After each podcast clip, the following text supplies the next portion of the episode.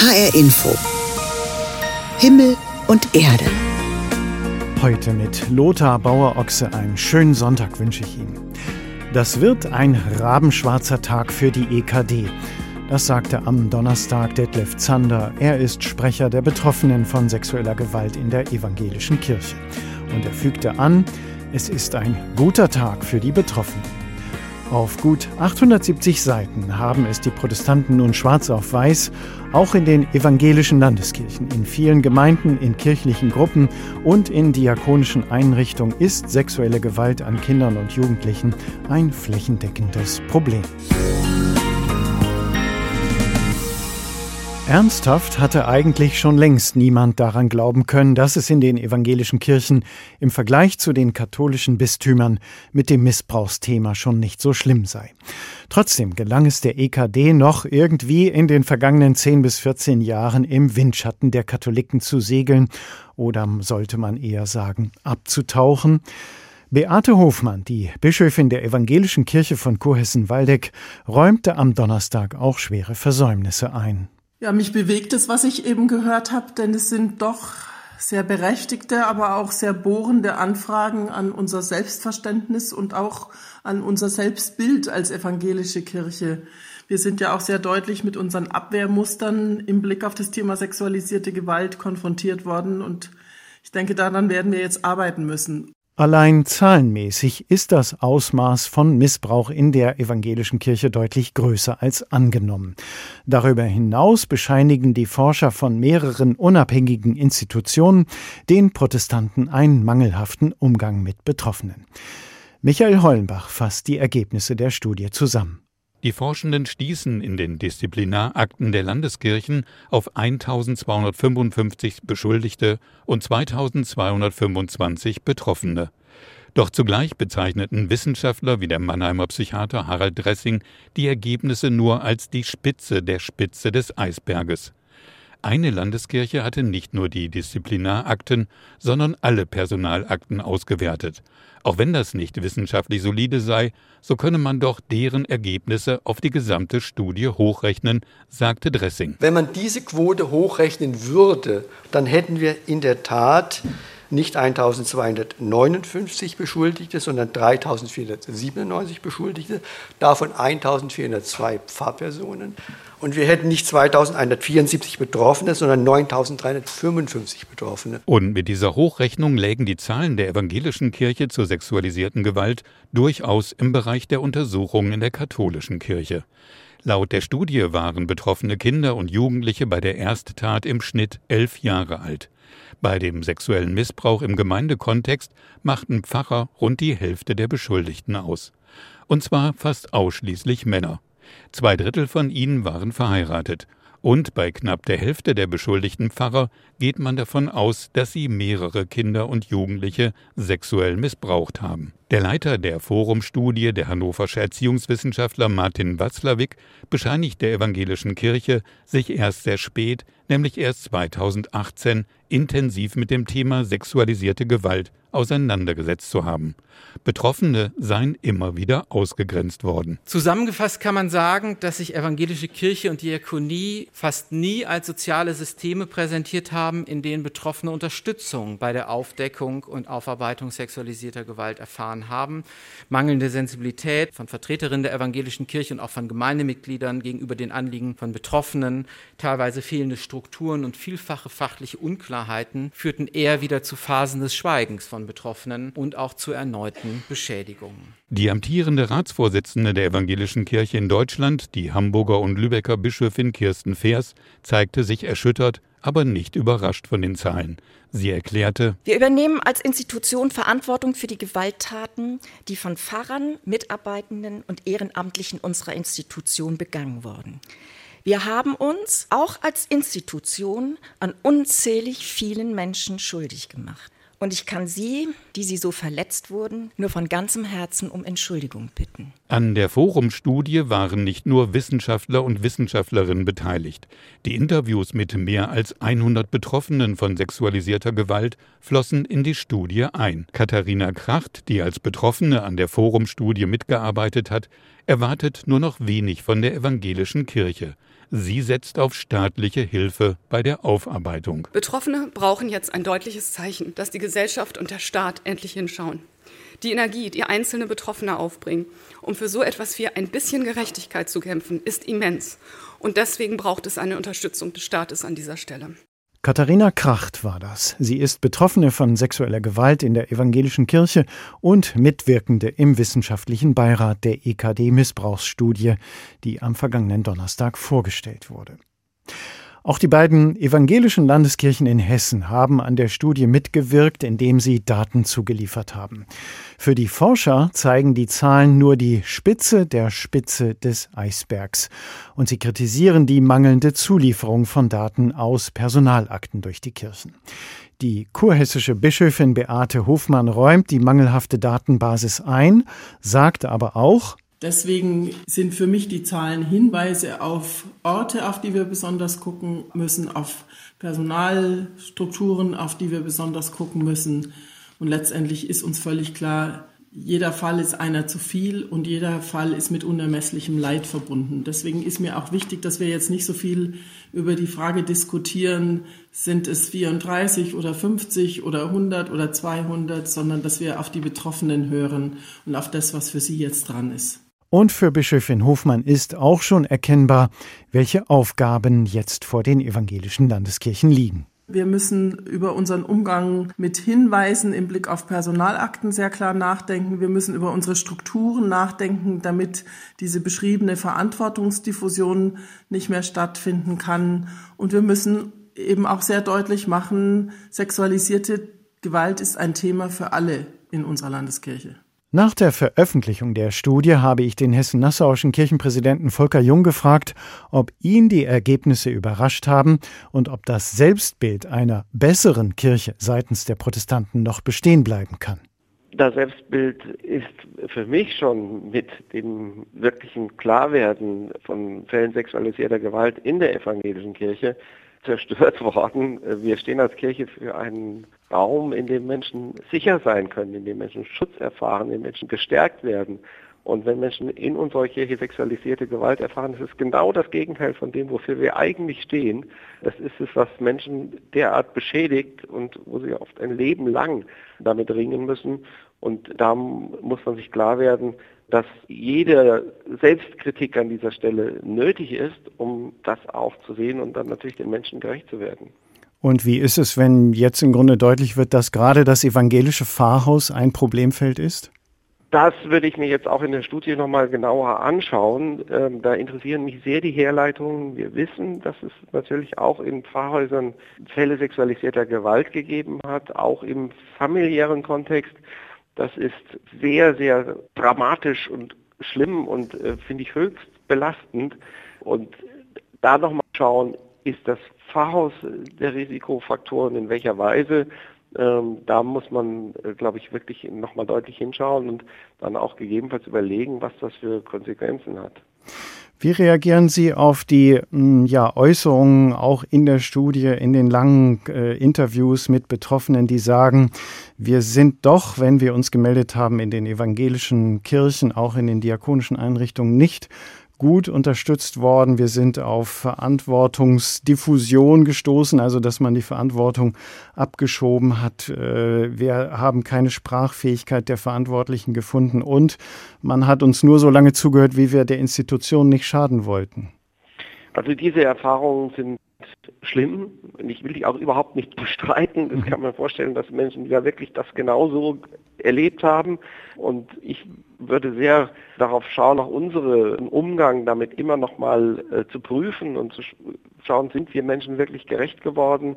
Wir haben uns vorgenommen, Menschen individuell und persönlich zu begleiten und betroffenenorientiert zu erarbeiten. Das war eigentlich unser Grundansatz in den letzten Jahrzehnten, muss man sagen, also seit 2010.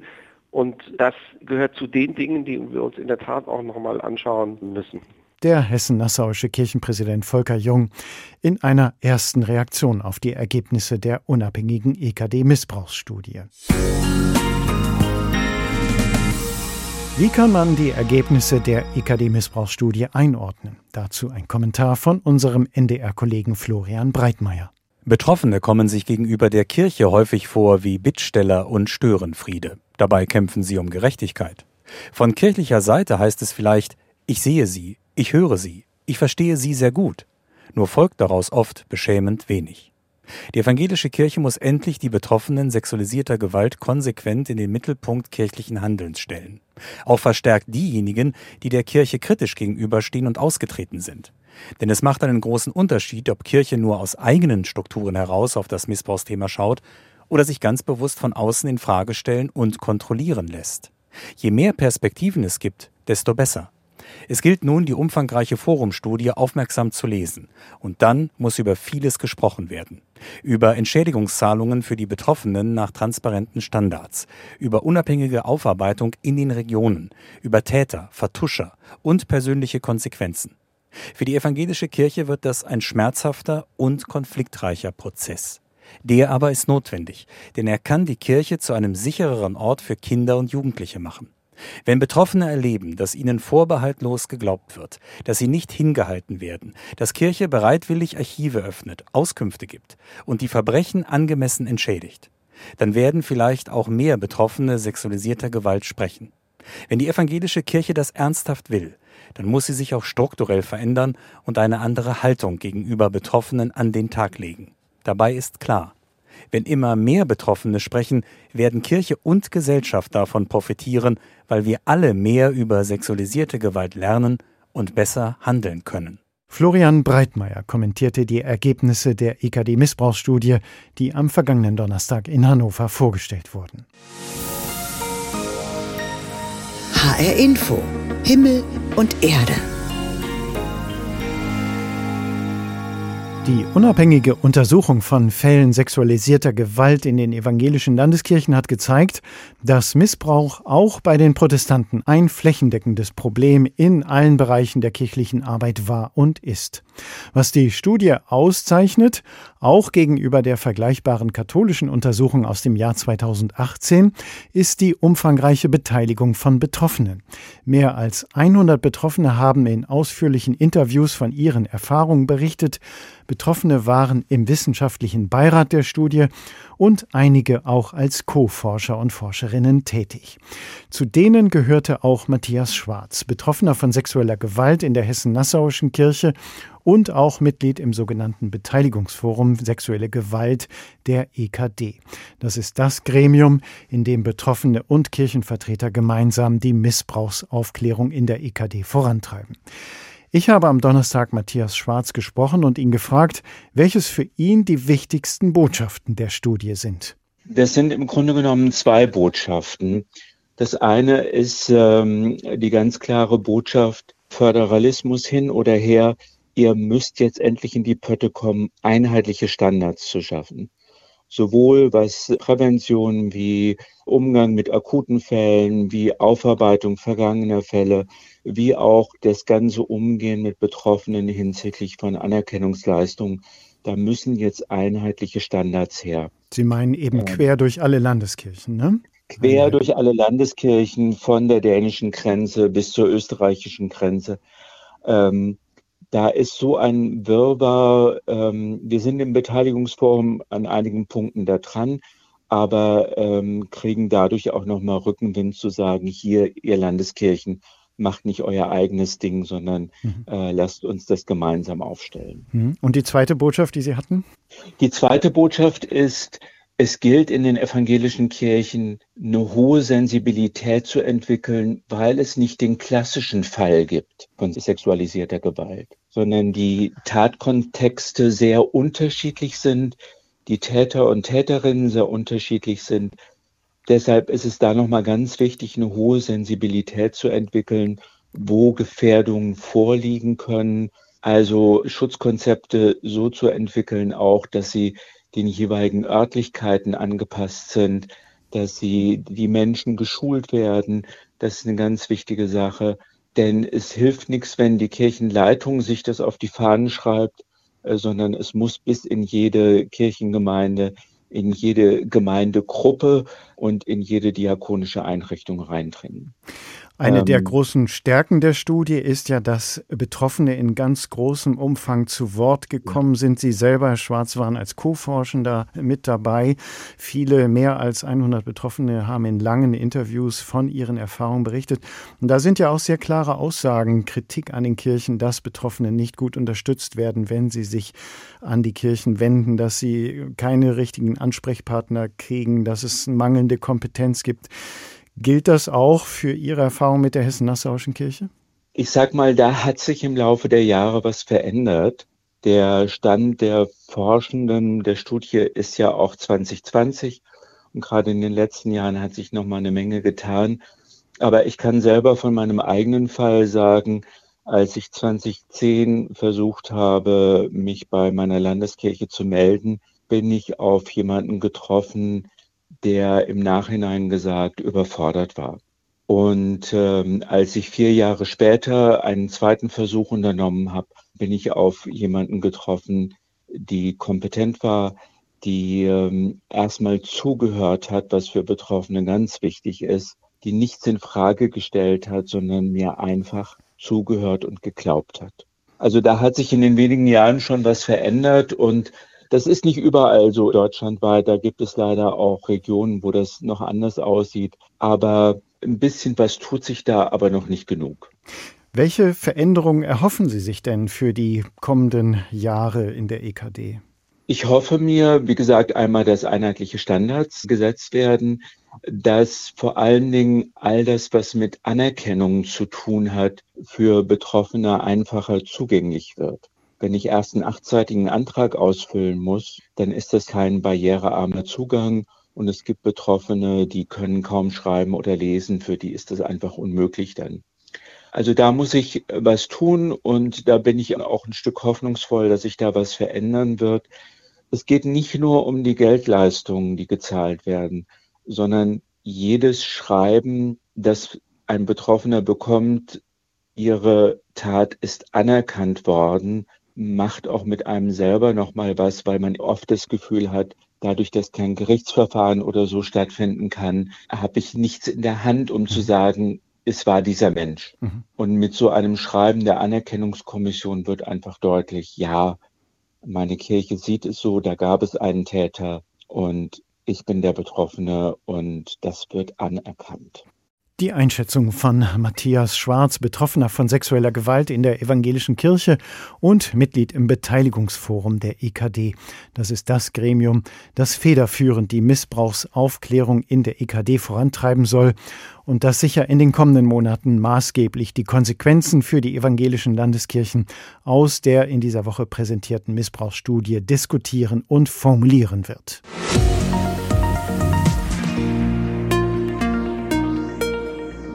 Und Matthias Schwarz hat es schon angesprochen, das Thema Anerkennungsleistung. Die Betroffenen hoffen auf die Formulierung einheitlicher Standards. In beiden hessischen Landeskirchen gibt es unabhängige Kommissionen für die Frage der Anerkennungsleistung. Friedegunde Böld ist Mitglied dieser Kommission in der EKKW. Sie ist Diplompsychologin und psychologische Psychotherapeutin, Gründungsmitglied des Zentrums für Psychotraumatologie in Kassel. Die Kommission hat mit etlichen Betroffenen über individuelle Anerkennungsleistungen gesprochen und ich habe Friedegunde Böld gefragt, was ihr aus diesen Gesprächen besonders nachgegangen ist. Das Erste, was mir wirklich nachgegangen ist, ist, wie wichtig, dass es diese Gespräche gibt. Und dass viele der Betroffenen gesagt haben, sie haben noch nie vorher darüber gesprochen und sie haben sich auch vorher nie vorstellen können, jemals darüber zu sprechen. Und sie haben diesen Antrag gestellt, weil sie dachten, naja, es wird dann nach Aktenlage entschieden. Und das Angebot, was wir gemacht haben, dass wir gern mit Ihnen über das sprechen möchten, wenn Sie sich das, äh, davon auch etwas versprechen, das war dann mit sehr viel Skepsis aufgenommen worden. Und als wir dann mit ihnen gesprochen haben, war tatsächlich durchgängig die Rückmeldung, wie hilfreich es war, darüber sprechen zu können und wie notwendig auch das Nachdenken darüber für sie war, was hat es in all den Jahren mit ihnen gemacht, und was hat dazu geführt, dass Sie jetzt bereit sind, darüber zu sprechen oder auch jetzt erst bereit sind, darüber zu sprechen. Und letztendlich auch das Nachdenken darüber und was braucht es jetzt mit dem, was sie erlebt haben, auch abschließen zu können. Also mhm. das mich, mir hatte mich halt oft sehr, sehr berührt, wie in dieser Auseinandersetzung mit den Betroffenen tatsächlich sich auch etwas verändert hat. Mhm. Das erfahrene Leid ist ja immer sehr unterschiedlich, höchst individuell auch. Spiegelt sich mhm. eigentlich diese Unterschiedlichkeit dann auch in den Anerkennungsleistungen? Eigentlich nicht. Also natürlich können wir sagen, äh, es gibt sehr, sehr schwere Formen des Missbrauchs. Es gibt sehr langwährende Zeiten, wo Menschen missbraucht wurden. Es gibt einmalige Erlebnisse, die aber sehr viel ausgelöst haben. Und letztendlich danach haben wir uns nicht wirklich gerichtet, was ist wie viel wert. Das ist so perfide, sich vorzustellen, dass es so einen Katalog gäbe. Das geht gar nicht. Sondern eher, was hat es mit ihnen gemacht? Was hat es angerichtet? Wie hat es auch so die eigenen Lebenswege und auch die eigenen Stärkepotenziale blockiert und, und verhindert, äh, tatsächlich ein, ein blühendes Leben zu führen? Daran haben wir uns orientiert und mit den Betroffenen gemeinsam geschaut, und was braucht es da jetzt? Mhm. Genau diese Frage, was braucht es auch, um äh, damit abschließen zu können? Mhm. Ähm, welche Antwort kann das finden in so einem Gespräch? Das war wirklich sehr, sehr unterschiedlich. Mich hat das wirklich sehr berührt, als ein, ein Betroffener, der als Jugendlicher missbraucht wurde, gesagt hat, für jeden Monat, den ich diese Quälerei habe über mich ergehen lassen, möchte ich einen bestimmten Betrag haben. Mhm. Das war so, so eine Idee. Ja, andere haben eher so Ideen, äh, dass sie nochmal tatsächlich therapeutische Hilfe in Anspruch nehmen möchten. Vielleicht nicht unbedingt nach den ganz klassischen Verfahren, sondern eine Betroffene sagte, sie hätte einfach so, ein, so eine Idee, dass eine Delfintherapie nochmal für sie ein anderes Fenster von Erlebnismöglichkeiten öffnen würde. Gibt aber auch viel Anregung von Seiten der Betroffenen, was sie sich von der Kirche wünschen. Mhm. Dass sie auch sagen, es braucht so etwas wie eine auch öffentliche Anerkennung durch die Leitungsfunktionen in der Kirche, durch die Bischöfe oder die Prälaten oder mhm. wer auch immer sich da zur Verfügung stellen mag. Aber letztendlich ist, äh, finde ich, für alle ganz wichtig, dass es auch einen Geldbetrag äh, zur Verfügung gestellt wird, mit dem sie auch da ein Stück sich anerkannt fühlen. Das ist ja nicht ein, ein objektives Geschäft, sondern Geldleistungen, Anerkennungsleistungen in Geldform haben auch immer eine sehr hohe emotionale Komponente. Von daher ist es sehr, sehr wichtig, dass es auch darüber Verhandlungen gibt. Mhm. Und äh, ich bin schon sehr dafür, dass es so etwas wie eine klare Aussage von Seiten der Kirche gibt, was sie bereit sind, halt auch einzusetzen an Geldmitteln. Aber ich bin absolut dagegen, dass es so einen Katalog gibt, was ist wie viel wert in Anführungsstrichen. Ja, so. Mhm. Das Leid lässt sich nicht mit Geld aufwiegen, aber es braucht einen angemessenen Betrag, der anerkennt, was die Betroffenen erlitten haben. Und das, wie das ge geschehen soll, finde ich ganz wichtig, dass die Betroffenen da auch einen Rahmen kennen und dann für sich auch sagen, also das brauche ich, das will ich. Ich will Geld einsetzen dafür, dass meine Kinder eine gute Ausbildung kriegen, weil ich glaube, durch das, was ich erlebt habe, war ich ihnen kein guter Vater, keine gute Mutter. Und ich möchte aber, dass sie einen guten Weg gehen können, zum Beispiel. Ja, ja. so. Diese Auseinandersetzung ist schon die Hälfte der Arbeit in diesem, ah, ich äh, ich kann auch loslassen. Mhm. Ich kann auch sagen, ich lasse dieses Kapitel hinter mir, ich kehre der Kirche den Rücken oder was es immer auch braucht. Es ist genug und ich kümmere mich jetzt um meine Zukunft und nicht um meine Vergangenheit. Die Diplompsychologin und Psychotherapeutin Friedegunde Böld über ihre Einsichten aus der Arbeit in der unabhängigen Anerkennungskommission der Evangelischen Kirche von Kurhessen-Waldeck. Deutlich ist, die wissenschaftliche Untersuchung von Missbrauchsfällen in den evangelischen Landeskirchen hat vielen noch einmal neu die Augen geöffnet. Viele Aufgaben sind damit deutlich benannt, erkennbare Veränderungen im Umgang mit Missbrauch und vor allem im Umgang mit Betroffenen sind notwendig. Und die Betroffenen erwarten zu Recht, dass jetzt endlich etwas geschieht. Und das war die Sendung Himmel und Erde in HR Info. Heute zu den Ergebnissen und Konsequenzen aus der großen EKD-Missbrauchsstudie. Alle Beiträge und Gespräche können Sie nachhören. Sie finden den Himmel und Erde Podcast bei uns im Netz bei hrinforadio.de. Mein Name ist Lothar Bauer-Ochse. Tschüss, genießen Sie den Sonntag.